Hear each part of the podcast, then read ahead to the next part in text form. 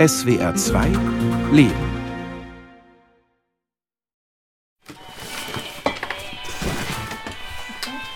Genau. Meine Schwester und ihr Sohn und die, die füllen gerade Backmischungen ab in ein Kilo Päckchen. Also es sind, sind Backmischungen, wo alles schon drin ist, auch die Hefe. Und dann muss man dann nur noch Wasser reinfüllen, den Teig machen und den Ofen, dann hat man sein Brot. Also relativ einfach. Ja. Ein Auto ist auf den Hof der Foggenbergmühle gefahren. Bernd Meyer kommt aus dem Hinterzimmer seines Ladens und stellt sich hinter die Kasse. Hallo. Das war das letzte Mal mit Das war ja gut. Ja. Sie backt Brot, meine Frau. Dann dieses, dieses, dieses, jedes Brot braucht ein extra Mehl. So ist es. Das Mehl haben wir schon immer von hier und dann habe ich jetzt mal die Backmischung probiert. Das ist natürlich einfacher wie selber Brot backen und schmeckt genauso gut.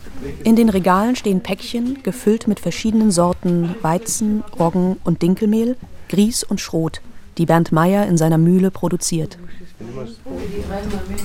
Die drei, das große, fünf, für dich. So, was kriegen Sie für das? das sind 12,50 Euro.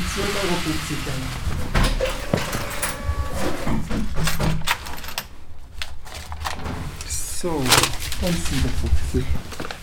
Für Qualität fahren wir ein paar Kilometer, das ist nicht schlimm. Also, Tschüss. tschüss. Zu.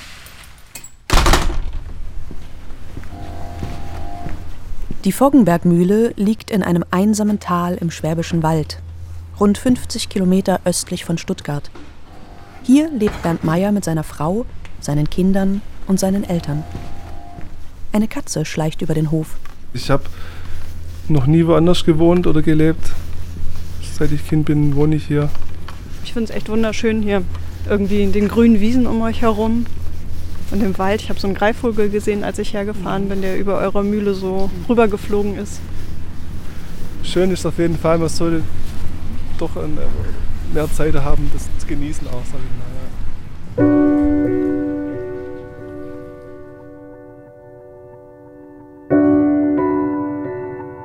Also ich habe jetzt die Mühle, habe ich jetzt vor zwei Jahren von meinem Vater übernommen.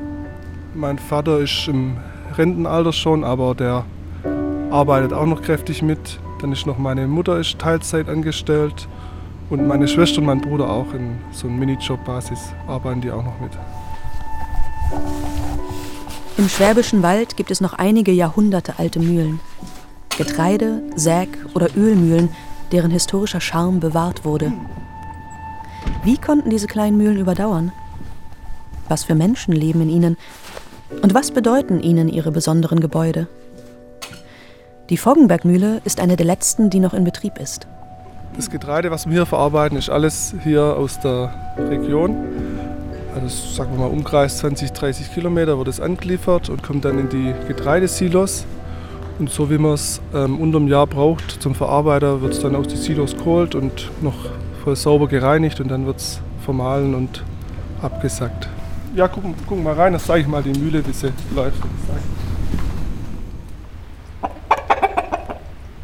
Das ist unsere Hühnerschar. Das alte Hühnerhaus haben wir auch wieder hergerichtet. War ziemlich zerfallen, von Ratten zerfressen. Also nach Eiern können wir gucken, aber ich habe heute schon vier raus. Es war, äh, so viel hatten wir seit, seit Wochen nicht mehr. Von daher glaube ich nicht, dass noch zusätzliche da sind. Aber wir können mal in den Stall reingucken. Wenige Kilometer von der Foggenbergmühle entfernt liegt die Meuschenmühle. Hier leben Beate Kohler und ihr Mann Stefan Heimal. Nee, Eier gibt's wie gesagt. Heute keine mehr. Die habe ich vorher schon alle rausgeholt. Jetzt kommt der Gockel.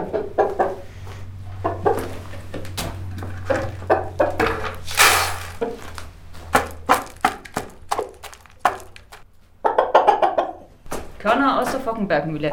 Also ich kaufe regelmäßig da mein Mehl, meine Hühnerfutter. Alle drei Wochen mich da zum Einkaufen spätestens. Wow.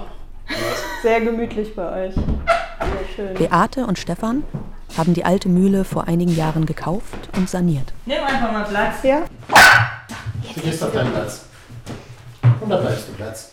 Wir haben gesprochen und gesagt, eigentlich würden wir gerne aufs Land ziehen. Und dann haben wir gesagt, naja, eben durch unsere Affinität als Wasserbauingenieure würde eigentlich eine Mühle sehr passen und dann stand es eigentlich nicht im Raum, dass wir umziehen, aber dann habe ich neugierigerweise trotzdem im Internet gesucht und sie gefunden und äh, ja, dann haben wir uns beide schon in die Anzeige verliebt und danach auch ins Gebäude. Den alten Müller, der vor Beate und Stefan in der Mühle lebte, haben die beiden nicht mehr kennengelernt. Die Mühle war noch komplett eingerichtet und natürlich sehr alt. Etliche Räume waren überhaupt nicht mehr bewohnt. Und wir haben jetzt einfach mal alles komplett ausgeräumt und saniert und ich sag mal in die Gegenwart katapultiert. Da ist sicherlich manches mehr gekommen, als man sich davor hat träumen lassen. Aber das ist meist besser so, wenn man das nicht so genau weiß. Es ist ein, ein Lebensprojekt. Auch das alte Wasserrad haben Beate und Stefan erneuert. Sie nutzen die Energie, um Strom zu erzeugen. Wir haben hier mit dem Wasserrad eine installierte Leistung von maximal 6 Kilowatt. Das ist weniger als ein moderner Elektroherd, wenn man den auf Volllast dreht. Langt aber dazu, dass man über das Jahr hinweg etwa die doppelte Energiemenge erzeugt, die wir jetzt hier in dem Haushalt verbrauchen. Beate und Stefan arbeiten in ihrer Freizeit an der Mühle. Unter der Woche sind die beiden Wasserbauingenieure für ein großes Ingenieurbüro in Stuttgart tätig. Das fängt an vom Hochwasserschutz über Starkregenvorsorge und dann eben aber auch die Nutzung des Wassers in Form unter anderem der Wasserkraft. Das ist unser Tätigkeitsschwerpunkt mit hier vor allen Dingen in Deutschland, aber auch im Ausland. Planungen, Rehabilitierungen, Erneuerungen von kleinen bis großen Kraftwerken zu planen und baulich zu begleiten. Eika, du bleibst bei mir. Stefan macht sich auf den Weg zur Foggenbergmühle zum Einkaufen. Also, Mehl und Hühnerfutter. Hm? Mehl und Hühnerfutter.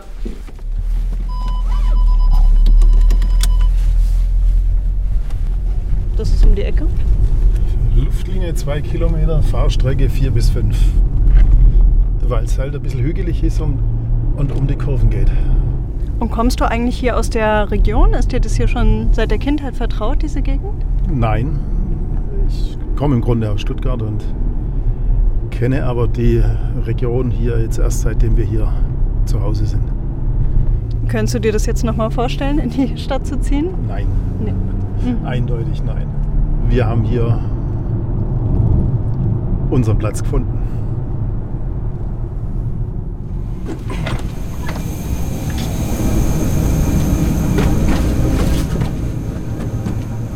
Bernd steigt die Holztreppen in seiner Mühle nach oben.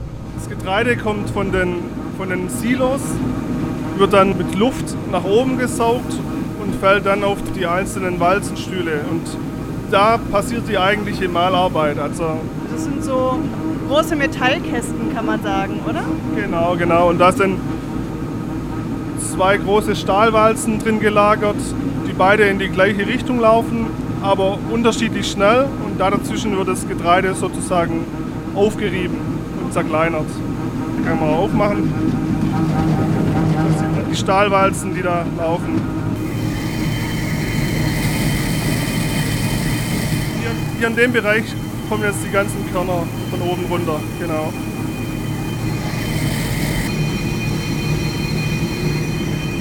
Der Vorgang wird so 16 Mal wiederholt und jedes Mal wird es nach oben gesaugt und oben ist eine große Siebmaschine und da werden es dann alles, was schon Mehl ist, abgesiebt und das, was noch grob ist, wird dann wieder nochmal zerkleinert auf den Walzenstühlen.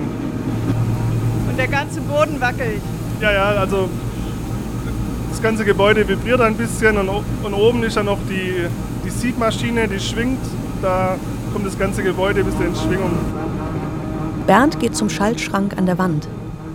Mit den verschiedenfarbigen Knöpfen und Schaltern steuert er seine Mühle. Wir können es jetzt ausschalten. So, mehr oder weniger kann ich mit einem Hauptschalter alle Maschinen gleichzeitig ausschalten und dann steht die Mühle.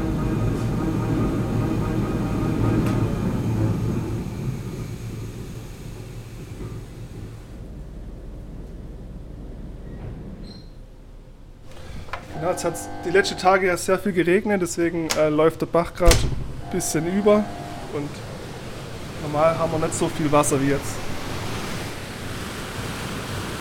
Bernd schaut auf das sprudelnde Wasser im Mühlkanal. Es kommt aus dem Bach namens Rot. Ein paar Meter von der Mühle entfernt gabelt sich die Rot. Rechts fließt der ursprüngliche Bach weiter, links fließt Wasser in den Kanal. Der Mühlkanal ist etwas höher wie der originale Bach. Das ist nur dafür da, damit das Wasser von zwei, drei Meter Höhe runterfließen kann und so die Kraft erzeugt, um das Mühlrad anzutreiben.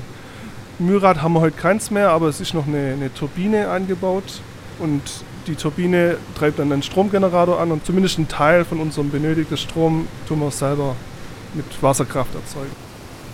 Die Turbine und viele andere Modernisierungen in der Mühle hat Bernds Opa in den 1940er Jahren angestoßen. Dessen Vater, also Bernds Uropa, hatte die Foggenbergmühle gekauft.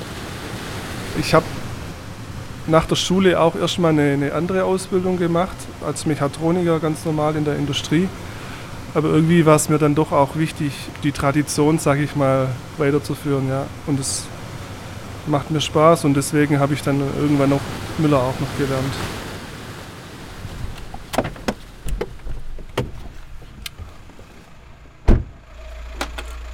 Stefan Heimerl ist an der Foggenbergmühle angekommen. Der Wasserbauingenieur bietet Bernd Meyer an, einen Blick auf seine kleine Wasserkraftanlage zu werfen. Die Frage ist, ob wir kurz mal rübergehen wollen zur Turbine. Können wir machen, ja. Machen wir das. Ja. Ja. Jeden Tag, manchmal auch mehrmals, prüft Bernd den Wasserstand im Mühlkanal. Je mehr Wasser der Bach führt, desto mehr kann Bernd zur Stromerzeugung nutzen. Mit Handrädern öffnet und schließt er entsprechend viele Klappen, die Wasser in die Turbine strömen lassen. Zurzeit Fahrer volllasten, oder? Ziemlich. Ja, genau. Einer der wenigen Tage, wo es Volllast läuft. Aber das ist ja schon wieder. Es lässt schon wieder nach und ich glaube, morgen müssen wir dann schon wieder zudrehen. Ja. Einen Pegel habt ihr gar nicht hier. Pegel momentan. haben wir gar nicht. Einfache Drucksonden sind es, die man dann installiert, die eben den Wasserstand und damit indirekt den Abfluss messen Mhm.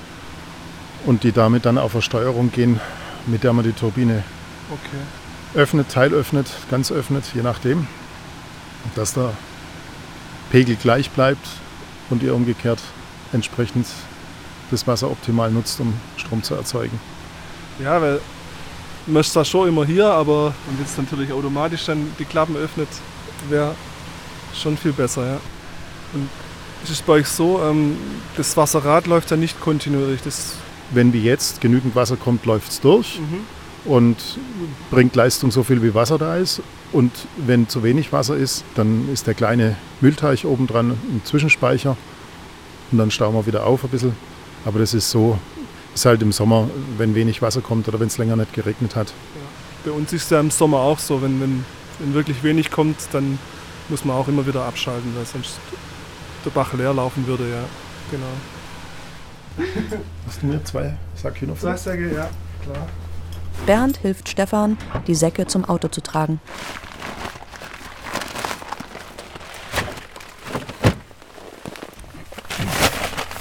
Lassen wir noch offen. Ich brauche noch ein Mehl und Salz drüben schon. Ähm, äh, normales Weizenmehl oder 10,50? Groß. Eigentlich kann man sagen, das ganze Regal hier, die ganzen Mehltüten, das ist so die eigene Produkte.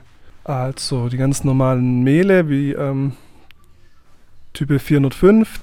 Das typische Haushaltsmehl. Zum Beispiel zum Kuchenbacken. So ein Weizenkern ist innen ganz hell und das wird dann von der Schale getrennt und so erreicht man das helle Mehl. Dann Type 1050 zum, zum Brotbacken. Je höher die Nummer, desto dunkler das Mehl.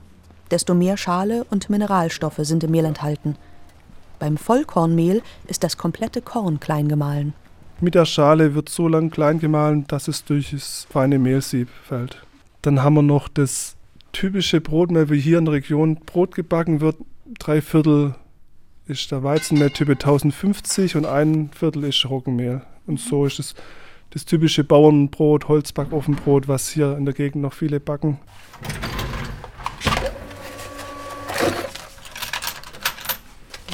So, Dankeschön.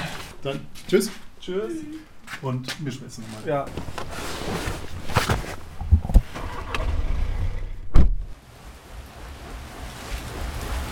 Es hat in den letzten Tagen viel geregnet. Beates und Stefans Wasserrad dreht sich. Hier hört man das Plätschern vom Wasserrad. Hat jetzt einen Durchmesser von 7,87 Meter. Ist somit auch das größte im schwäbisch-fränkischen Wald. Wie war das im Sommer, als es ja auch so heiß war? Da war das Wasserrad trocken. Da hatten wir vier, fünf Monate kein Wasser. Das Wasserrad ist stand dann auch. Vielleicht lief es mal ein, zwei Tage, wenn es sehr geregnet hat. Kurzzeitig mal für eine halbe Stunde, aber mehr auch nicht. Wenn das Wasserrad stillsteht, ziehen Beate und Stefan Strom aus dem Netz. Wenn sie viel Wasser haben, können sie Energie ins Netz einspeisen. Das Wasserrad ist in der alten Mahlstube mit einem Generator gekoppelt. Auch das alte Mahlgestühl haben die beiden saniert. Und sie können die alte Mühlentechnik dank eines Motors immer noch zum Laufen bringen. Wenn man in so einem alten Bauwerk wohnt, ist es auch schön, wenn man einfach zeigen kann, so war es früher. Und die Schauzwecken können wir auch noch malen. Wir werden mit dem Mehl dann nicht backen, aber wir können Körner zu Mehl vermahlen und das ist natürlich dann schon ein schönes Anschauungsobjekt. Wie viele Mühlen in der Region wurde die Meuschenmühle im Mittelalter erstmals erwähnt. Immer wieder wurde sie umgebaut und erweitert. Die Mahlstube, so wie sie heute noch aussieht, wurde Ende des 19. Jahrhunderts gebaut. Wir haben das Glück, dass die hier in einen Dornröschenschlaf gefallen ist. Bis in die 1970er Jahre hat der letzte Müller der Meuschenmühle noch auf herkömmliche Weise Mehl gemahlen. Wir können das Mahlgestühl mal anschalten.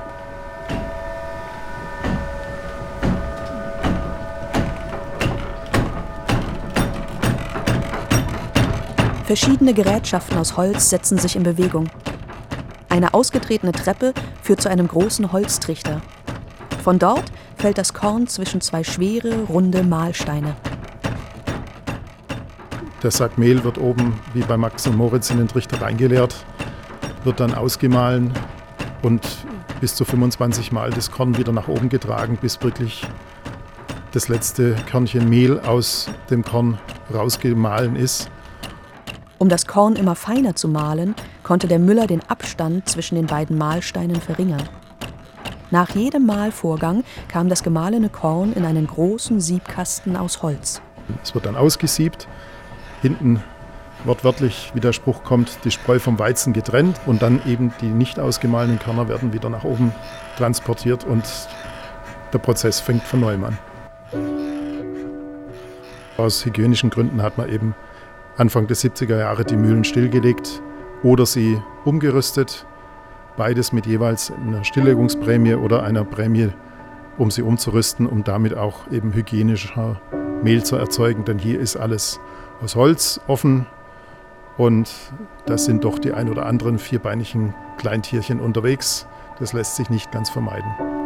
Gegen die großen Industriemühlen die mit der Industrialisierung entstanden waren, hatten kleine Mühlen kaum Chancen. Eine heutige moderne Mühle malt das, was hier übers Jahr gemahlen worden ist, in einer Stunde. Nur wenige Mühlenbesitzer konnten in moderne Technik und geschlossene Walzenstühle investieren.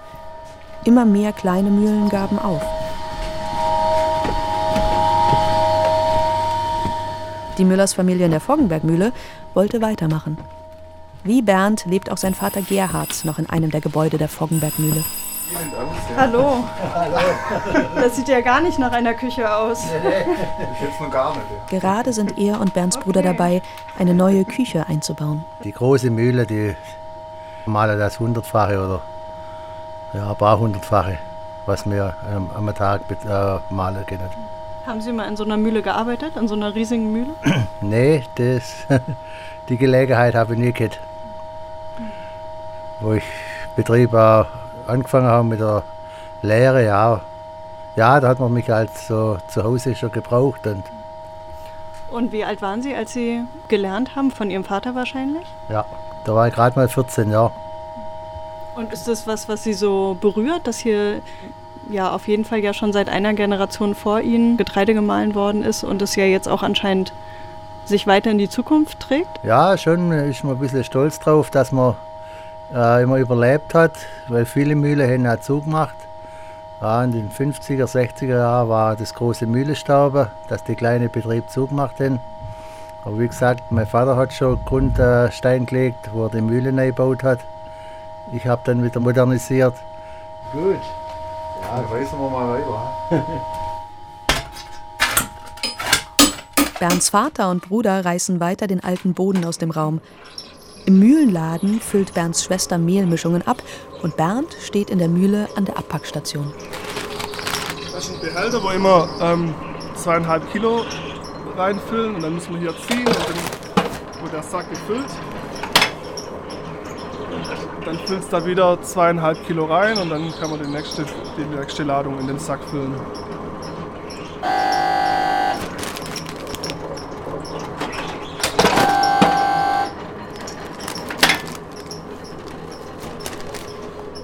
Dann kommt es auf die Waage und wird nochmal kontrolliert, ob das Gewicht passt. Und wenn das stimmt, dann wird es mit der Nähmaschine zugenäht.